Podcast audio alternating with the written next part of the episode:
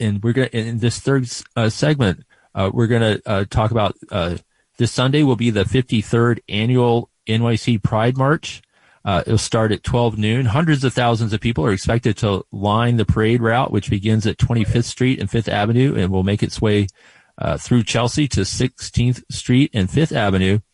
Uh, the Pride March, of course, commemorates the 1969 Stonewall Uprising that launched the modern gay rights movement.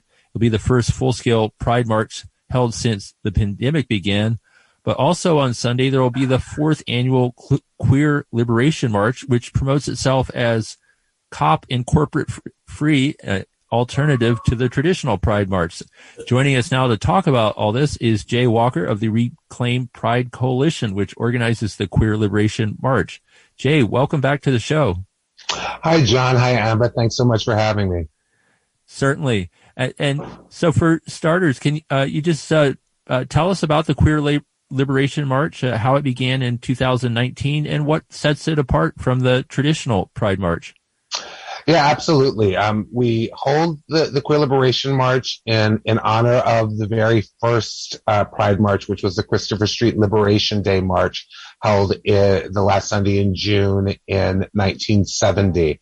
Um, what we, uh, the organizers within Reclaim Pride Coalition felt um, as we uh, prepared for the 2018 Pride March, uh, Pride Parade with um, with Heritage of Pride and conversations with the then leadership of Heritage Pride afterward was that that parade had drifted too far away from the original intent of the march, which is a march for our freedom, which is a march for our rights, which was a political march. And, you know, as, as time went on, as the LGBTQIA2S plus movements the many different movements gained ground in a few places. Uh, after we got to a certain point in the struggle, um, you know, folks who were more privileged sort of began to feel that they that they had arrived, they had gotten everything that they wanted, and all the folks on the margin just got dropped by the wayside. Um, you know, New Yorkers who paid attention to this stuff for a long time might remember that after um, marriage equality was achieved, the Empire State Pride agenda, which had been fighting for rights, at, at, you know, in New York for decades, dissolved because oh, same-sex marriage is is done, so everything's fine now. You know, neglecting to think about you know folks from more marginalized existences and the struggles that that we continue to have. That's poor people. That's black people. That's brown people. That's immigrant people. That's people, you know, so, uh, it's trans people especially. Um, and so, you know, and the, the, the pride parade began, you know, reflected that as well. It became less and less political with every passing year, especially after, um, after uh, marriage equality was achieved, um, you know, in the Supreme Court with that with Edie Windsor's case, and uh, as they were preparing for the 2019 march, which would mark the 50th anniversary for uh, the 50th well 50th year marker uh, for for Stonewall, um, it became just clearer and clearer that the police were exerting an incredible amount of control over the decision making in that that year's uh, Pride Parade. Uh, we've had a long-standing issue with over barricading of the Pride route of the Pride Parade route and over barricading of the neighborhoods in the West Village after the parade. Uh, and of course, there had been long standing and, and sort of fermenting upset about the overproliferation of corporations and corporate logos and corporate control over the parade. So it, it just sort of all came to a head after the 2018 um, parade. And uh, after a few meetings with the Heritage of Pride folks, the people that put on the annual parade, uh, the Reclaim Pride movement uh, leadership, myself included, decided, you know what? If we're going to have something in 2019 that's really going to you know, honor 50 years since Stonewall, we're going to have to do it ourselves. And that's how the first Queer Liberation March was launched. Right. And you keep saying, you know, the, uh, Stonewall in the original uh, Pride March was was a protest and it had a militant beginning. Could you just explain what that militant beginning is and sort of juxtapose it to this current time of increase, increasingly violent attacks against the LGBTQIA plus community by Republican elected officials and more? Um, and yeah.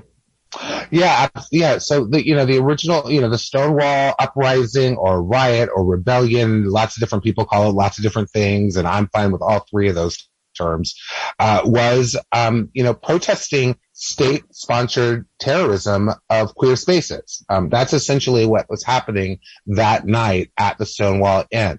The police, under orders, were raiding a gay space that they had previously been taking hush money to not raid and they would periodically raid the gay spaces and lock up people and get them criminal records. And then they would go back to receiving their hush money to ignore the gay space. And then periodically they would go back and they would raid the gay space and lock up people and get, and get them criminal records. And this was an ongoing thing that was going on for years and years and years. All the gay play spaces were run by organized crime. And it was this sort of tacit agreement that these sort of two essentially homophobic institutions, you know, the mafia, essentially organized crime and the NYPD with, with, with queer people caught in the middle. And, um, that one particular night in June of 1969, uh, the people that were there at Stonewall and the people from the community just had had enough.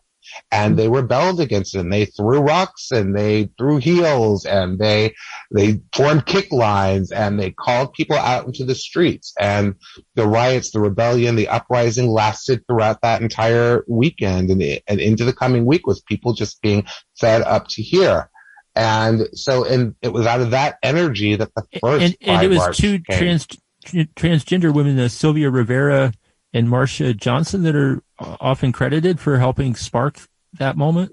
Is that? Um, uh, you know, depending upon who you listen to, uh, Sylvia and Marsha definitely participated in that whole weekend of riots. Some people say that one or the other was there on that first night. Some people say not. Uh, you know, I don't. Sure. I I adore Sylvia. I knew Sylvia. I organized with Sylvia. Marsha, I knew from around. They were wonderful leaders and their memory should be venerated, especially given the way that, um, that, that both, um, passed. Uh, but you know, they're, they're, they're definitely a part of the story and they definitely need to be revered. So absolutely. And, uh, and now here we are today in 2022. And as Amber was noting, uh, there's this incredible backlash that's being uh, generated and targeted at the LGBT, LGBTQ plus community? Yeah, all over the country, in state legislatures and um, in in in courts in different places. It's gotten really bad, particularly for for trans kids and trans youth, but also just in, in, at a at a basic level of dehumanization, kind of of of queer identities. You know, the Florida Don't Say Gay bill, and there are several other of those Don't Say Gay bill, you know, uh, uh, targeting um, targeting our education system and trying to erase uh, queer identities from even existence within the realm of of of uh, the educational system. Um, but you know, we're also concerned about the draft ruling that was released, or the yeah, the draft opinion um, or ruling that was released uh, in the Supreme Court regarding uh, the Dobbs case, which seems very clearly to be overturning Roe versus Wade. Um, that's why this year's Queer Liberation March is called the Queer Liberation March for Trans and BIPOC Freedom, Reproductive Justice, and Bodily Autonomy, because we see all of these issues as being connected the Supreme Court is essentially, you know, saying in this, in this, in this leaked opinion that women don't have a right to control their own bodies. And similarly, all these laws against um, trans kids being able to get uh, adequate medical care uh, in in their youth and, and and going after parents for for for getting uh, appropriate medical care for their for their trans kids. Um, you know, they're being you know that's being seized upon, and parents are being threatened with arrest and investigation and what have you. And all of this boils down to the fact that of, of, of a federal government or state government it's trying to to exert control over our bodies. It's taking us back into the realm of slavery, where the government says, you know, where the government seizes control over your body. Right. And uh, we have to go here in a minute, but real quickly, uh, we just want to get a couple of things from you. Uh, with this year's Queer Liberation March, uh, one, can you uh, give us the, the details on when and where um, it will be? And also, uh, your, um, how y'all have dealt with the NYPD, which at times has treated the march march harshly, and what would you say to people who might be a little on edge about, you know, being at an unpermitted protest, even though there will be tens of thousands of uh, people there? I'm, I'm, I'm glad you brought that up, and yes, it is true. Uh, at the end of the 2020 mm-hmm. March and at the end of the 2020 March, the NYPD used ridiculous pretexts to attack uh, our marchers near Washington Square, or p- really to attack people at our, our, at the at the close of our. It was very violent in 2020. Very violent. Continue. Very violent in 2020, and it, it, threatened a higher level of violence in 2021, although it didn't get there.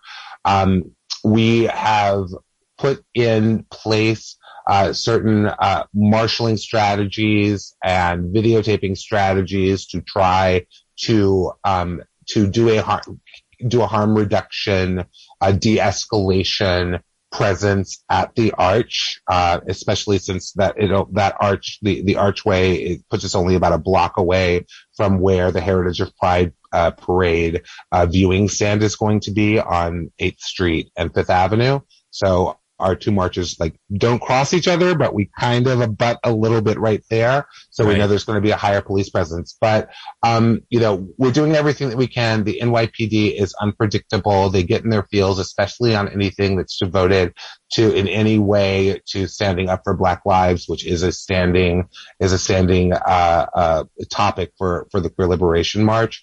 But regardless, we're going forward. Uh, we are gathering at 1 p.m. at Foley Square. We're stepping off on our march at 2 p.m. to march north to Washington Square. And also for any folks from the African diaspora and the LGBTQIA2S plus communities, we're going to be having a very special honoring the ancestors ceremony starting at 11 a.m. on Sunday the 26th, uh, right before the Queer Liberation March at the African Burial Ground, which is one block west of Foley Square. Um, uh, just sort of to honor, um, to honor our, uh, the roots of the African diaspora and to, to, to make it plain how important that is to the LGBTQIA2S plus communities. Okay, well, we'll leave it there. But uh, Jay Walker from the Reclaim Pride Coalition, thank you so much for joining us again on WBAI Radio. Thank you. Thank you both. Keep up the great work. Thanks. Thank you.